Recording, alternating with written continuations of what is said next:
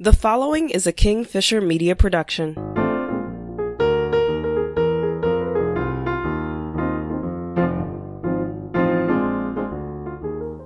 You are listening to the What I Like About You podcast. I'm Alexa Sarah Lynn. With me is my co host, AC Fisher, and today's guest, Amanda Nielsen. Amanda, welcome to the show. Guys, thanks for having me. Yeah, it's really great to have you. Amanda has uh, she's had some experience with podcasting. She's got a show called "It's Really None of Our Business." Check it out. And she also has. She was telling me a little bit about this podcast, which is actually perfect because the title is called "Tell Me More." So, "Tell Me More" with Amanda Nielsen. Um, I want to hear a little bit more about that later.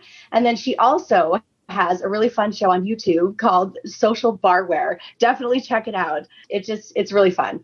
So so yeah, those three things. Check it out, Amanda Nielsen. Tell us a little bit about yourself. oh dear, I don't know where to start. You know, like t- it kind of sounds like I'm just some internet whore, and I just want everybody to see me and listen to me on the internet. But that, there's that's really not me.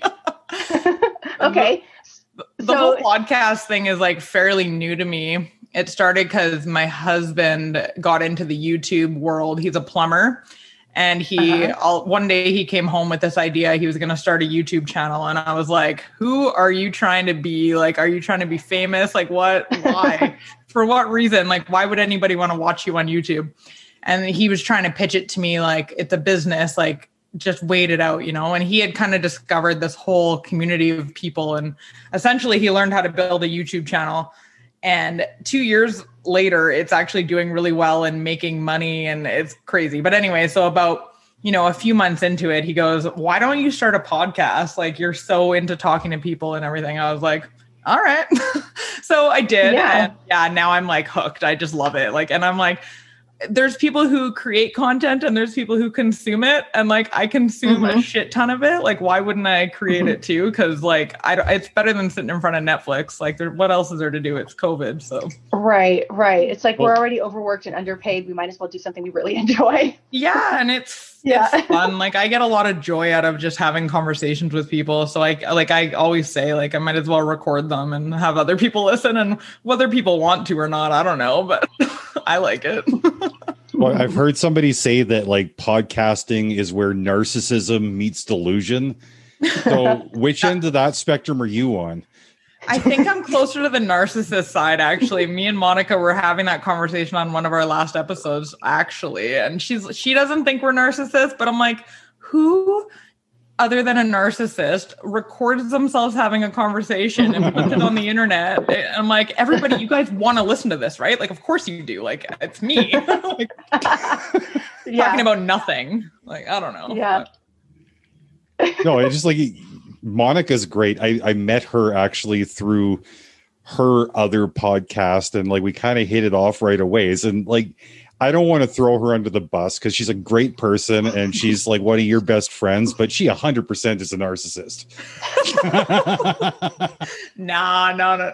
You know, I, I like I kind of joke that we're narcissists. I don't actually like there. I don't know. Like, do you guys know the actual definition of narcissist? Yes. Let's try to diagnose me here. Yeah. Let's see. God. well, it's oh, the thing. Man. I mean, we we don't really know each other at this point in the conversation. So like this is normally where we're all sort of looking at each other, thinking that we got a good idea of like who the other people are. Yeah. So like yeah. At the end of every episode, we we like to like finish off with like go, making a round of like, hey, like what do you like about the other people here? But maybe for this one, we should try something a little different. Let's start off by thinking like just based on a snap judgment, what do we think is wrong with each other? And like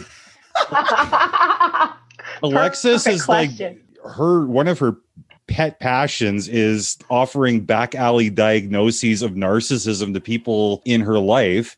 Let's see how she shoehorns you into the narcissist box. Oh God. I was just gonna say, I was like, I don't know. I gotta take some time to like observe her behavior because you know, narcs, they're like, you know, a lot of them are like compulsive liars. I'm not gonna just believe whatever she says. mm, I gotta tell you, right? I lying is like I cannot lie. Like you're that's what a liar would say, but like I a guilty conscience. like I'll tell people the truth about things that don't even like they don't even care because I'm like I just want to like justify things all the time. Uh-huh. Uh-huh. okay, what else is there? Did I pass? well, that's one thing. no, if we really like, it's like we could, you know, totally make this into a boring episode about, you know, diagnosing narcissism. But like, really, like, like, do you feel like, you know, yeah, what do we ever feel? Ask ourselves enough, like, what is wrong with me? Yeah. Like, and how do I compare to other people, and why am I comparing myself to other people? You know what I learned actually just, I don't know, I want to say about a week ago, because I don't, okay, so I don't smoke a lot of pot. I don't eat a lot of edibles because whenever I do, I find I get like really critical of myself and really paranoid. That's like a very common thing. A lot of people have that. But I was listening to the Joe Rogan podcast, and he mm-hmm. said that he likes to get really high sometimes and put himself in really uncomfortable com- like situations. Like he'll go on stage really high, or he'll like get you know in like one of those places where like everybody's looking at me. I'm so stupid. What the hell? And then he starts judging himself. And he said he really likes it because he can like use that criticism of himself to like kind of work on himself. And I took that and hmm. I'm so into it now. So my favorite thing to do now is to get like I'll eat an edible and like go for a walk and like just start like thinking about all the things I hate about myself. and then I'm able to like work on. I don't know. It's like a way to critique like if you take that feeling that you have of like, oh my God, like what do people see when they see me? And you know, like why did I behave that way? I don't know. Mm-hmm. I find it kind of cool. That's actually not well, I, yeah. a, a, bad approach because if you think about it, it's like I don't think most people spend enough time like doing the self diagnostic and trying to think, okay, like where am I horribly messing up? Yeah. And what you're describing, it sounds like you're kind of like beating the hell out of yourself as a form of self love because you're doing it yeah. to improve. right. No, I get that. It's like a form of meditation, kind of. When you know when you're doing it with purpose, and yeah. you're really kind of you know taking away that anxiety when you don't usually want to go there. Yeah. And then just relaxing, allowing yourself to kind of you know think about those things. Yeah, I think that's I, awesome. I think more people should just I kind of chill and like start thinking about it there's different kinds of people though like because it goes for that's the way that i learn. That's the way like i need i've talked to monica about this before too. Like i learn kind of by shame sometimes. So like hmm. the fear of people shaming me or judging me teaches me things and stops me from doing a lot of things and I just assume that my kids are going to be the same way. So I was telling Monica the story about how my son was acting like just obnoxious. He was being ridiculous. And I was like, Colton, nobody is going to want to spend time with you if you behave that way. You're not going to have any friends. Everybody's going to be annoyed of you. And Monica and my husband both were like, what is wrong with you? You don't talk to a six year old that way. And I was like, why? Like, six? that's a good way to. yeah, he's six. that was beat into my head. Yeah, that was beat into my head when I was a kid, too. It's like, what? It's true. But, but did that. right. Mo- like, I've had multiple conversations with people since then, and they've all been like, no, like kids take that in, and he's probably going to mm-hmm. relive that. And like, you're his mom, you're his safe place.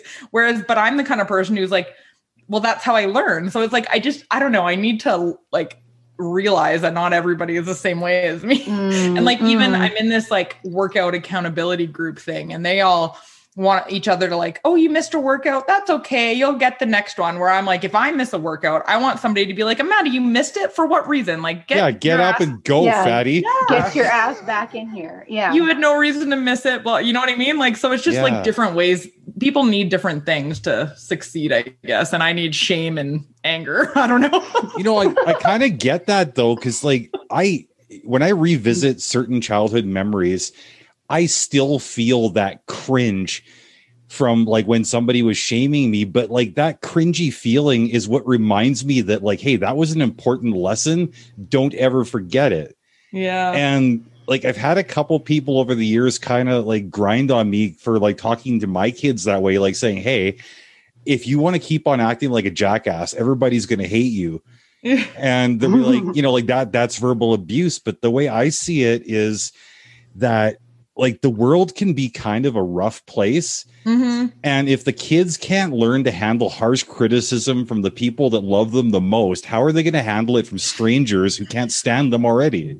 See, that was kind of that was my way of um justifying it as well, but Monica and I think she's right. And like my husband and countless other people now have told me that like he's gonna feel that from everywhere else in the world. He should feel love from his family. And I'm like, but he knows he's loved. And they're like, yeah, but the negative shit is what sticks in their head. And I'm like, I at the end of the day, I actually agree. And I think my mm-hmm. daughter is kind of more like me. Like I think she could handle it. And you just have to like get to know your child or whoever it is that you're dealing with. Like some people right. are the kind of person that need that, and other people need more like, you know, I love you, but like calm down. Whereas right.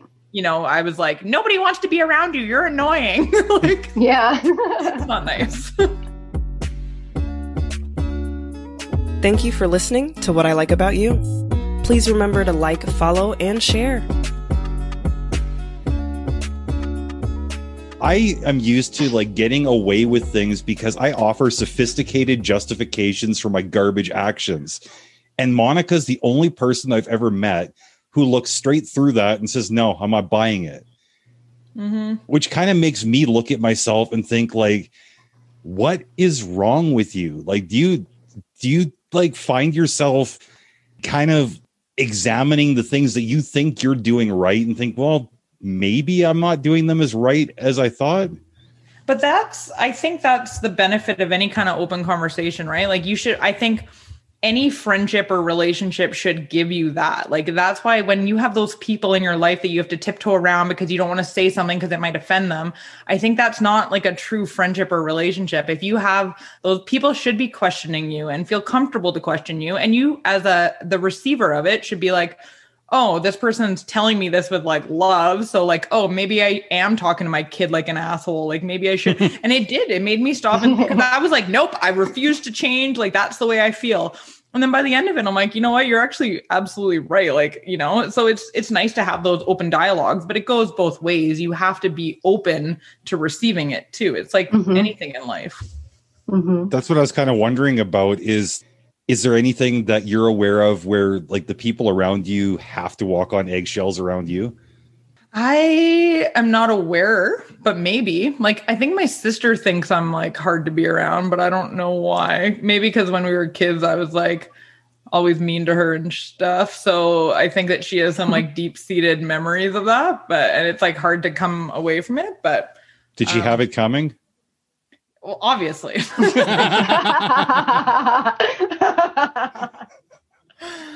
I don't know, maybe too. So yeah. Yeah. I don't know if I'm the right person to ask. Ask Monica. so I had a question for you, Amanda. Mm-hmm. When you do something wrong, and like you said, you're you're kind of like walking us through kind of your your thought process.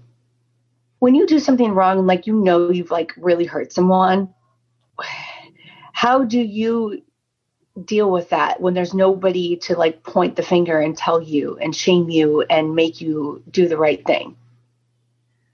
Oh, like so can you give me an example? Like if I'm like So like okay, let's let's say for example like you're with Monica or somebody that you know you know very well and you're having a conversation you just start to get careless with the things that you say and you know you say something that's really hurtful. You know how do you kind of recover from that and okay. what do you do? Okay, so I definitely I have like very recent memories of this actually with Karsten, my husband. He mm-hmm. we were like drinking, playing cards with some friends, and I don't like I don't even remember what he was being like. He was trying, I don't know, it was just whatever. We were getting an argument over the game essentially. And I think I was like, um, emasculating him and just being a dick. And he was like pretty pissed about it, but he didn't bring it up at the time because he didn't want to start a fight in front of our friends. So he told me about it later. And I think as I've gotten older, I've learned this. So if this like five, six, ten years ago, this is not how it would have gone. But what happened was he was like, that was pretty fucked up. And I was like, oh, yeah, actually it was. And I just like, I take ownership. I was like, I'm sorry. Like I didn't mean to make you feel like a dick. Like cuz my the thing that makes me crazy is when people don't take ownership for their own fuck ups. Like in that case, he he was being obnoxious and like trying to explain the rules and I like told him to shut up essentially. So at the time I thought I was right because I was like, you're being annoying. Again, it's the same thing. like you're being annoying and nobody wants to be around you. right. so then it turns out I was a dick to him. So I said, you're you're absolutely right. I shouldn't have done that. I'm really sorry. And like mm-hmm. now it's like I I tell I told him multiple times. I'm like I'm the kind of person who needs to be called out on shit. So like if I'm acting like a dick, can you please just like tell me or give me some sort of nudge and like be like this is bothering me, this is hurting my feelings, you're acting like an asshole. And I I will because I like he's not the person I don't want to hurt him. Like he's my person. Like, you know, and sometimes right. I realize I'm doing it until it's too late. right right? I'm, I'm actually like kind of amused by what you're describing because your whole approach both on like the offending your partner end and also on the how you recover from it from just owning things a little bit too easily this is basically like my process. And i know that there are times where it makes alexis absolutely freaking mental. How so? Oh god. Well I don't know. I guess maybe because like it's easier for him to like he's been living this message a lot longer than me. Like I feel like I was kind of grown up like in a home where you just you had so much pride and you were there you were always so defensive. And so you have a hard time like seeing your own shit or realizing that it's there or taking the steps to correct it. And he it could come so easily to him like pointing it or it seems to me like he gets mad when i say this because like it seems like it looks easy like mm-hmm. from my perspective for him to do that. But it's yeah. a little bit more difficult for me. And so when he just it can just be so easy for him it's just like what? What? Like yeah it does drive me up the wall sometimes you know First oh, I, I, feel like she doesn't take me seriously sometimes because she's like, okay, well, you acted like a jerk. And I'd be like, yeah, you're right. Yeah. And I'm I will not do it anymore. Like, I'm not going to like offer an apology because I don't see the value in it. It's like, you'll know I'm sorry when I change my behavior. No, see, right, right. Like saying I'm sorry feels like you want me to kiss your ass. No, right. no, no, no. I, I disagree with that. I think part of accepting ownership is saying the I'm like I'm sorry for making you feel that way. And it was not my, like I've said it a hundred times to Carson. It was not my intent to make you feel shitty. It was not my intent to embarrass you in front of our friends. Like I didn't wake up this morning trying to make you feel shitty and I'm sorry for that. So like the sorry matters. The, definitely what you're saying is moving forward don't do it again and that's going to prove to her that whatever you said you meant but like i think the word sorry means a huge amount like even i got mad at my son yesterday because he made me wait 10 minutes in the cold and I was pissed, like picking him up from school because he was dilly inside his daycare. And he came out and he's like, it was their fault, blah, blah, blah. I'm like, Colton, all I want from you is I'm sorry I made you wait, mom. Like sometimes you just want to hear those words, you know? Like, so you're wrong. Sorry. Yeah, well, that, no, that, that that's fine though. I don't need to question. like yeah. Go ahead. I. Like oh, none sorry. of us have to agree. Like yeah. I, right. No, but like I, I, I find this like question. Go ahead, Alexis. Sorry, no. no, because like this is like a good. I, I like that we're talking about this because it's like, why is it so important for for some of us to hear the "I'm sorry," and some of us like just we just don't care about that. Like it it doesn't it like AC said like it's just there's no value. It doesn't co- really correct anything. But it's like, why do we need to hear it so much? Is it is it just validation? I is it part of the forgiveness process? You know. No, I think. Yeah. I what think, do you think about it? You are listening to What I Like About You. Please remember to like, follow, and share. It's ownership. It's taking ownership of your behavior. It's saying what I did was wrong and I admit that. And I'm like, it's just a way of like pretty much taking ownership for your bad behavior, I think. so I'm, I'm like just kind of curious. It's like, I, I'm big on taking ownership. Like I've got two big philosophies that I like to beat to death in the public eye. One is that offense is taken, it's not given. The other one is that taking responsibility is more productive than assigning blame. Yeah. 100%. So it's like if I take responsibility, I'll take responsibility by saying, "Hey, I I realize I did that. Like maybe it wasn't my intent, but like I can own the fact that like what I did or what I said rubbed you the wrong way." But the words I'm sorry don't really feel like to me like a necessary component. And maybe it's because I hate hearing those words myself, so I don't leave anybody else room to need okay. to hear it. Can I ask yeah. you a question? Yeah. So it's like I always talk about the love languages, so I'm back to that, but it's the same Mhm. idea. So you guys understand, Yeah. you guys know the whole five love languages thing. Um, Okay. I I didn't know. Can you remind me? Maybe some of our listeners aren't fam- aren't too familiar. If you could like just So name them off essentially, what it is, you can take a test and find out what your love language is. So it doesn't even matter for the purpose of what I'm saying, like what your Mhm. love language is. But there's things like you know, um, words of affirmation, receiving gifts, whatever. It Mhm. doesn't matter. So there's five things that you show your love to your partner. So let's say it was receiving gifts.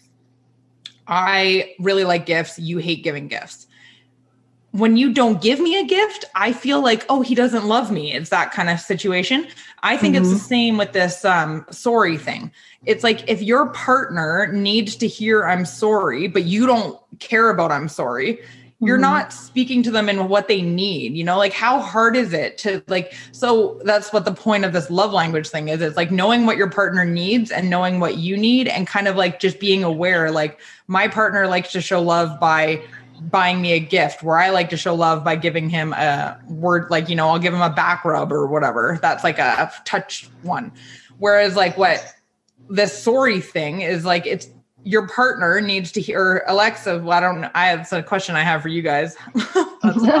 But um why like if she needs to hear I'm sorry, like and you don't care about I'm sorry, it doesn't matter. She needs to hear it. She's the other side of the friendship, the partnership, or whatever it is. Do you know what I'm saying?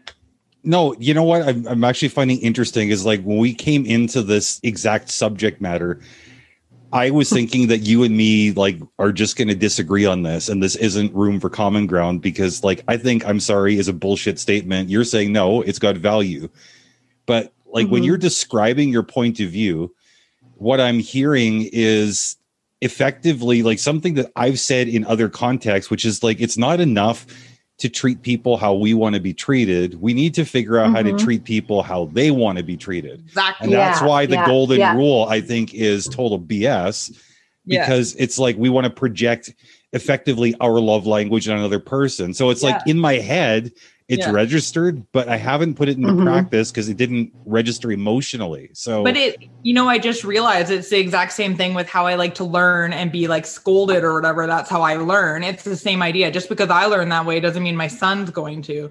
You know what I mean? Like it's Mhm. all. I think we're Mhm. doing a full circle thing here. no, that's yeah, that's awesome. That's like exactly what we hope to find here. yeah. That's that's why we have these conversations. Look at us. We just like- never know what. Yeah, we never know what we're going to find or discover. Yeah. I mean, just it's. I mean, every ah, God, this show is so new and just I can't believe like all the stuff we pull out. No, it's really fun. Um, but yeah, like the whole I'm sorry thing, like I struggle with that. And like another thing, I you know, like we're talking about the gifts thing, like. I am a giver. It doesn't, nobody knows this about me because I don't fucking give anybody anything because I'm fucking poor. And like, I never know what people want. And, Yeah. and it's triggering for me because, you know, there, I don't want to get into my, you know, stupid childhood trauma or whatever, but like, Yeah, yeah. you know, it, it bothers me. I always feel awkward and uncomfortable sometimes. And so then I feel really badly like when people that I care about, their birthday comes around and either I don't have something or I don't have something that I feel, you know, is meaningful enough. But- you know what I mean? And I really struggle with that because like I'm trying to like make sure that they know that I love them. But you, you know? have to. Monica and I actually just did an episode about this. I don't know if it's the one we just released or not. It might have been, but like, it's the people that you're worried about might not even care about gifts. So like, my sister, Yeah. Huge gift giver. Like her love language is for sure gifts. So like, no matter what, she's got a gift for me. But that means she Mhm. also expects gifts, and I'm like, oh fuck, like I don't know, what do I get her? So I'm like, day before her birthday in the mall, trying to like find something. Oh, do you think she'll like this? Do you, you know? Whereas like for me, I'm like, I want to have her come over to my house and I want to like wine and dine her. I'll cook her a meal that she likes. I'll make sure she's fed. I'll give her a bed. You know, like I'm more of like a acts of service kind of person. So it's like Mhm. You just have to if you're worried about giving just make sure that the person you're worried about actually cares about that because like if they don't then like what are you worried about just like hang out with them because maybe that's all they want or maybe they want a massage or maybe they want to i don't know whatever you can do like Yeah. So like Yeah. what do you what do you do when like the kind of love you have to give isn't the kind of love that they want to get? Well, that then that's the issue, right? So that's where communication comes in, and you guys just have to have conversations, and maybe you have to adjust your expectations. Like it just depends on what mm. the hmm. situation is, right? Like you make it sound so easy. yeah, well, everything's easy yeah. on paper. Like everything, yeah. everything's easy on paper. It's like fixing COVID. It's easy. Just shut everything down. yeah. Um. so can I ask you guys a question? Like, what is your, how do you guys know each other? What is your relationship with each other? oh, so you don't know? I don't know anything about you guys. We actually, yes. we, we met on a podcast. Our, our first ever conversation with each other was her interviewing me for her at the time brand new podcast. Okay. And we sort of yeah. stayed in contact ever since. And yeah, we, we both like were at the tail end of marriages that were not functioning. And we kind of just dumped the excess baggage and decided to be together. Near the beginning of this conversation, we had a bit of fun play diagnosing a serious mental wellness issue. After listening to the recording, I realized how unfair this was. It really shouldn't have been as funny to me as I found it. I've been accused of being dramatic when I've been legitimately diagnosed with anxiety and panic disorders. Because of that, I should have been more aware. Mental health issues are serious and shouldn't be marginalized through humor. I own that, and I'm sorry. Next time, our conversation with Amanda continues. There's a lot of good stuff in the second half, and I hope you join us.